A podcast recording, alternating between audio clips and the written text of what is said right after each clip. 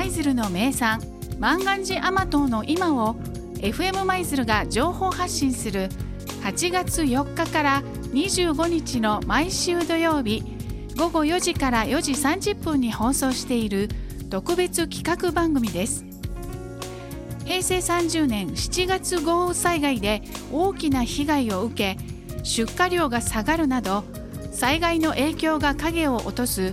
万願寺甘党の生産現場をレポートする番組です。万願寺甘党は平成29年6月に今日のブランド産品万願寺甘党として地理的表示 GI 保護制度に京都府内で初めて登録されまた野菜としては近畿圏で初めて登録されました。多くの新規就農者も生産に関わっている今話題の京野菜です。この番組は京都府の提供でお送りいたします。それでは早速第1週目の「セーブ・ザ・マンガンジー」をお送りしたいと思いますが本日はゲストをお招きしております。舞鶴フルルファーム代表取締役の秋安俊秀さんです。よろしくお願いします。はいよろしくお願いします。秋安です。はい。今日はもう全身緑。漫画ジアマトの GI、えー、認証をこう旗にしたそれをバックにそして緑の幸せ T シャツという万願寺祭りでね作られております。緑の T シャツ。そして緑のうちわ。のこの制服で万願寺を支援する方の制服でお越しいただいております。はい、はい、で実は秋安さんは30年も前から万願寺甘党に関わってこられたということなんですが一体30年前どんなお役目を果たしていらっしゃったんでしょう、はい、はいまずもってねこういう特別企画を、えー、やっていただいたもうそれに感謝します、まあ、万願寺に関わってきたものとしてね本当に嬉しいです、えーまあ、どんな関わり方をしたかって言いますとねあの舞鶴農協時代ですね、え私50昭和52年に農協入ったんですが、えー、平成元年いきなり飛びますが平成元年に、えー、今日のブランド産品に万願寺甘党が登録されました、えー、それから京都府の中で、えー、伏見唐辛子とか水菜、三分菜、鴨ナスそういった京野菜をどんどん進行していこう。その中に万願寺甘党があったんですね。それで私が直接担当したのは平成5年ぐらいからだったと思います、えー、徐々に拡大をしてあのもっともっと舞鶴中で作っていこうという流れの中で、えー、私の任務は、えー施設化機械化ということが私に課せられたミッションでしたね、はい どんどん生産とにかく生産拡大していこう、施設化っていうのはハウス栽培していこう。それと機械化っていうのは、えー、たくさん取れた万願寺を袋詰めにするのがすごく当時手間かかっていました。一つずつ手作業で。それを機械化しよう。それと計量も 150g の袋に入れるそれは5本であったり6本であったりそれを計量する、まあ、そうして生産者のできるだけ手を省こう。効率化しようっていうのが私の役目やったんですね、はい、それだけ、まあ、機械化をするっていうのはそれだけのこう目標の販売額があったわけですよね。はいはいはい、そうなんです。えー、当時の 平成7年でしたか、江森市長さんとね、1億円を目指そうと、舞鶴で1億円の産品を目指そうということをね、えー、こう話し合いましてね、その時にね、えー、実はあの、万願寺甘党っていうのは、舞鶴の中筋地区、当時は中筋農協さんが商標登録をされてた、本当に貴重な、えー、それまでずっと大切に育ててこられた、あの、産物やったんですね。それを、まあ、いろいろありましたけれども、こう、話し合いしながら、えー、オール舞鶴で1億円目指そうということで合意していただいてね、それで、それぞれの漫画部会が一緒になって1億円目指そうということになったんですよ。まあそういう歴史がありますね。なんか暑いですね。え 今日も暑かったね。はい、気温も暑ければ志も暑いということで、はい、実はその1億円を目指していったという漫画寺アマトは、今やもう3億円を超す、はい、はい販売だがそして出荷量としては昨年度でおよそもう600トンすごいですね、本当に。そこまで伸びると、当時ね。はい。もう当時は、えー、っとね、東京の市場とか大阪の市場、京都の市場はもちろん、いろいろこう、宣伝にも行かしてもらいました。えー、市場の担当者はね、まあ普通10年持ったらいいよっていうようなね、ことを言われてました。けれども、もう、それ、えっと、7平成7年に1億円、あ、9年に1億円達成したんですけど、それからもう20年以上、これは素晴らしい。あとの、ね、私農協辞めましたけど、あと素晴らしい後継者、また生産者の皆さんがね、本当に努力のされた賜物だと思ってます。はい。いや嬉しいです、ね、素晴らしいですね、はい、はい、その受け継がれていったっていう部分もそうですしその消費者の方もねこの万願寺甘党はやっぱり格別に美味しいってすごく評判が良くて、はいはい、で今やそのうまいあ甘いうまい辛くないっていうのがキャッチフレーズになっていて、うん、本当にの揚げてよし煮てよし、えー、焼いてよし焼いてよしえ？煮てよし焼いてよし揚げてよし、はい、っていう万能野菜としても、うん、まあ本当に家庭家庭料理にも愛されてますしお話に聞くとも東京の有名ななんかレストランにも素材としてねあのー、使っていただいているっていうの話も伺いますし、はい、本当にどんどんとこう広がって大人気の野菜に育ってきたんだなっていう、うん、まあ、この万願寺のヒストリーをですね、はい、今、お聞きしてねすごい30年も前からね、うん、今につながる動きがあったんだなというのに驚きと、まあ、感動を持ちながらお伺いしてるんですけれどもこの記憶にあるんですけれども昔は万願寺甘党ってたまにむっちゃ辛いもう。すごい辛い一本が入ってたりしたんですけれども、うん、大当たりというやつですね、はい。うん、それは普及の段階でいろんなエピソードがあったんじゃないでしょうか、はい、もう大変苦労しましたね。あの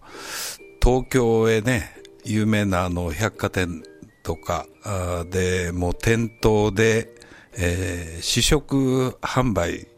やってたんですよ。その時にね甘党で売ってるでしょ。えー、甘い唐辛子なの？そんなのあるの？ってこう、東京の、えー、ザーマスおばさんが聞かれるんですよね。えー、甘い、甘くて美味しいんですよ。まあ食べてください。食べたら、いや辛い。何何これ？とか、もうザーマスで怒られましてね。何ザーマス？何ザーマス？もうびっくりしましたね。たまたまその辛い一本に当たってしまったんですね。はい、はい、そうそういうのがねたまにありましてね、もう本当に最初苦労したんですよ。けれども京都府の、えーうん、研究所でね、えー、府立の研究所の方でもう改良ずっと改良してもらって今や本当に99.9 9%ぐらい、うん、辛くない？うん、いやもう当たった試しがないですよ。あ、そう。辛い。幻、今もう幻ですよ、ね。幻。幻の、うん、逆に辛いが食べたくなってきた。いやいやいやいや。でも、このやっぱり、甘いうまい辛くないっていうその品質にね定着したところから全国への波及っていうのも進んだんじゃないかなと思われるんですけれども、はい、まあ、ここまでにいろんな本当紆余曲折のご苦労もあり、まあ、笑いあり涙ありの あの30年間だったと思うんですけれども、はい、まあ、そんな万願寺なんですけれども今年のそのまさかのもう台風シーズンでもない、うん、7月に台風でもない大雨で甚大な被害をこう起こしてしまってですねその万願寺アマトだけではなく舞鶴茶ですとかね、うん、他の作農作物それから育苗育種ですね。種を育てている方にも被害があったと伺っていまして、あの同じ農村地域に住む一員としてはちょっとこもうちょっとどころかかなり心を痛めているんですけれども、でそんな中で秋安さんは舞、鶴フルルファームの代表取締役でもありこういう時だからこそという思いもあって実は今日からスタートのイベントを開始されているんですけれども。はい。漫画ジウィークですね。はい。えー、5月ぐらいからね企画してましてえー、まあ、準備を進めとる、いよいよという時にこの被害に遭って、まあ、これはどうしようかと本当に悩みましたね。あの、7月7日の大雨。で、私も農協時代に何回か、あの、こういう水害経験しまして、まあ、その、特に平成16年はもう本当に大被害でした。また、もうそれにも、その時は10月やったんですけど、今回7月でしょ。万願寺がこれからピークっていう時に、えー、この被害ですから、本当に、あの、まあ、知り合いの農家も今頑張って、笠地区でね、あの、万願寺どんどんやってくれてるんですけど、もう、本当は内心行くのがね、もうなんか、うん、あの辛いっていう、うん、声のかけようがないっていう、まあ、そんなんですけど、まあ、こういう企画をやったんで、もうぜひあの見に行かせてもらおうと思って行ったんですけど、いやもうちょっと想像以上の被害やったんで、本当に、いや、このままやってもいいのかなと思いつつ、けれども思い直してね、あの、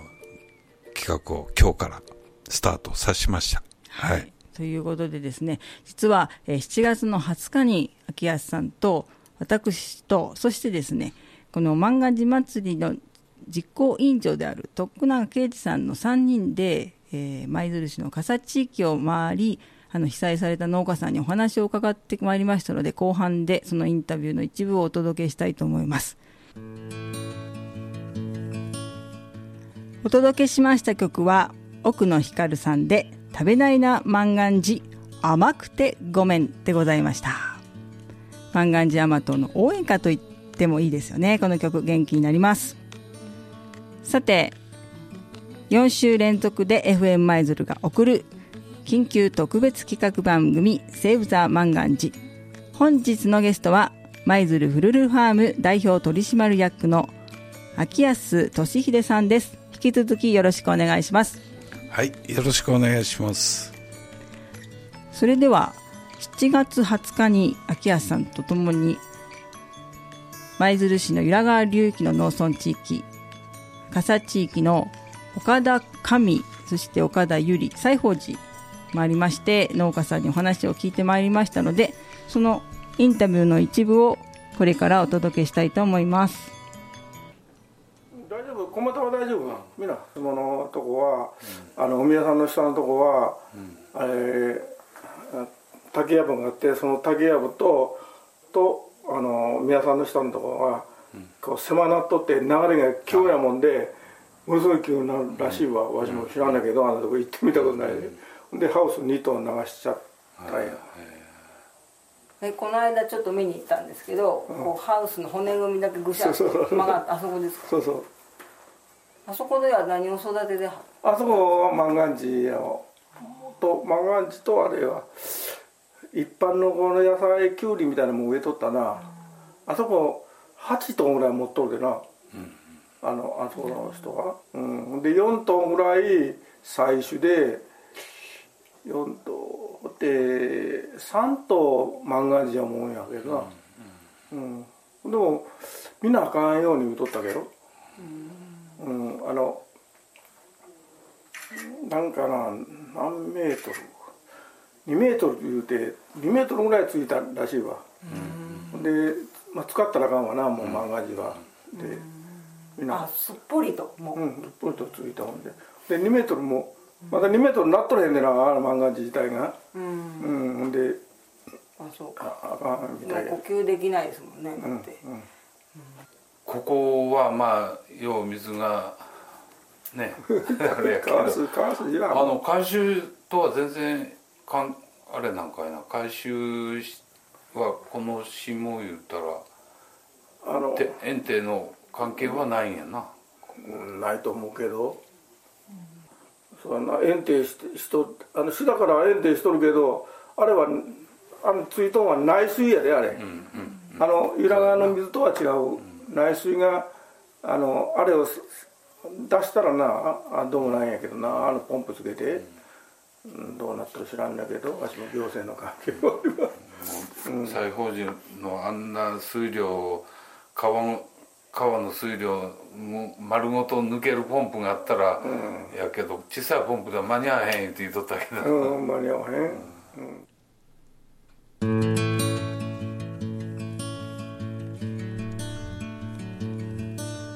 お届けしましたインタビューは舞鶴市の岡田上小俣のえ農農家の一人であります内海武さんだったんですけれどもえー秋川さんのお知り合いということでお話を伺ってまいりました。実際小俣の現状を見てどんな印象を持たれましたか？そうですね。あの小俣地区は今回内海さんのすぐ前の補助はねあの助かってたんですけどそれから下の方がひどくやられてました。平成16年の時はあそこももう土砂がいっぱい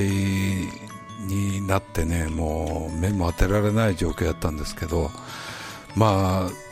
下の方のねハウス見に行ったら2メーターって言ったら本当にもうハウスすっぽり使ってしまうようなあ感じで。私たちが行った時はもう当然水はなかったんですがその土手でしたかね。あの水がついた跡があって、まあ、ハウスももちろんなんですけどわここまで来たんだなというもうそれを見るとね本当にこうそのどっぷりついたうん惨状がこう想像できましたけど、まあ、万願寺ああして水がついてしまうともう溺死状態になるんでね、もう復活はもうよっぽどあれじゃないと無理なんですよね。本当に7月これからという時にねあの下のハウスは本当にもうかわいそうというかもう何とも言えませんよね、うんなんかこう今年割となんか身振りが良かったというか、うん。身のつき方にしても、割と良かったって話を伺ってたんですよね、でこれからっていう時に全部使ってしまって、すべての株が枯れてしまうっていうのはもうちょっと農業やってる方にとって本当に辛いと思うんですよね。えーえっとね あのもう赤茶色になって枯れたうんところがありましたよねまだそれでもこうちょっと剪定をしたりマルチちょっと上げてみたりあのわかめがちょっと出かけてるのもあったりして諦めなければならないんやけれども諦めきれないみたいなね。そこら辺の心情がねあなんか、うんよくね分かったというか、うん、もう、うん、辛かったですね。そうですね。本当にね、もう言葉をかけようがないっていう感じなんですけれども、でその内海さんご自身は、まあ、ハウスには被害はなかったとおっしゃってたんですけどその6日、7日の大雨で結局またあのあの、まあ、岡田上地域も孤立状態うんにやっぱりなってしまっはいはい。て、でその日本当は出荷予定だった万願寺大和を、あそうそう。どこにも搬送できずに、まあ、結局ご近所の方に配ったんやみたいなお話もね、まあ、されてまして、まあ、水害があるたびにこう不安とそしてこういった被害を受けるっていうのを繰り返されているのでなんとかうん。対策をうん。立てていかなくてはっていう思いですよね。そうですね、まあ、の農家の方はそういう特に川筋色が流域の方リスクはある程度承知してもう考えてはおられるんですけれどもやっぱりあのなんていうんですかただ保証とかそんなことを言うだけじゃなしに、えーそういうリスクを少しでもこう減らす対策なんかこうこんだけ進んだねあの世の中になってきたんでそれを考えてほしいなと思いますよね。そうですね、うん。はい、その辺はもう専門家の方の力をお借りするなり、まあ、行政の方のねバックアップの上でいろいろとこう対策を立てていっていただきたいところですしまたまあ農業者の方がもうこれでもう農業をやめたって気持ちにならないようにね、うん。なんとかこう消費者の皆様にもこう引き続き万願寺をね、万願寺甘党はやっぱり地元の誇りであると、はい、そんな思いでうん。ずっとあの支えていただきたいなって思いなんですけれども、そんな思いで今度、はい。その秋安さんの舞鶴フルルファームでイベントを行われることになっております、はい。ご紹介ください、はい。えー本日8月1日から15日までですね。万願寺ウィークというのをやってます、えー8月11日には万願寺祭りっていうあの万願寺祭り実行委員会のイベントも、はい、あのやってくれます万願寺ウィークは、えーまあ、フルルファームならではといいますか、えー食べて体験して買いお買い求めできるということをあのやりたいなと、えーまず食べてっていうのはもうもちろんレストランで、えー、万願寺の惣菜料理いろいろ出します。日によってあの変わりますけれどもあの私の大好きなのは揚げ浸しともう一つはね塩昆布炒めがこれはもう大好物なんですけど、はい、天ぷらとかねそういったものも出していきます。それと体験はあのまあこれ体験というかね万願寺釣り体験。これちょっと私やってみてハマりました。楽しい。万願寺をするんですか？釣るんです。針金でちょっとあの釣り針のようなものを作ってね。もう1分間勝負なんだけど。今日早速ねオープンしたらすぐあの小学生4人グループで来てくれました。でもう多い子が6つ釣ったかな。はい、へはい、まあそんな。ーはい、ぜひ記録を作っていただきたいですね。はい。今日は6つが最高でした。皆さんチャレンジしてください、えー他に体験は収穫体験。えーとすぐあの前事務所の前、えー、万願寺の補助がありますんで、えーそこで収穫体験ができます。そして、えーピザ作り。万願寺ピザですねえーこれは平日は予約をしていただきたいんですが、まあ、土日は、えーあごめんなさい。8月11日はもう予約なしで、はい、あのできできます、えーそれとですね、えーあそうそう、えーごめん。万願寺のかき氷作りました。あのもうこ暑いとねかき氷が売れますんでもうかき万願寺それとトマうん。お香りがして美味しい、ーう。んそこにトマトとかもそこにある野菜でシロップつく蜜を作ったんでこれ絶対美味しいんでおすすめです。まあそういったものを、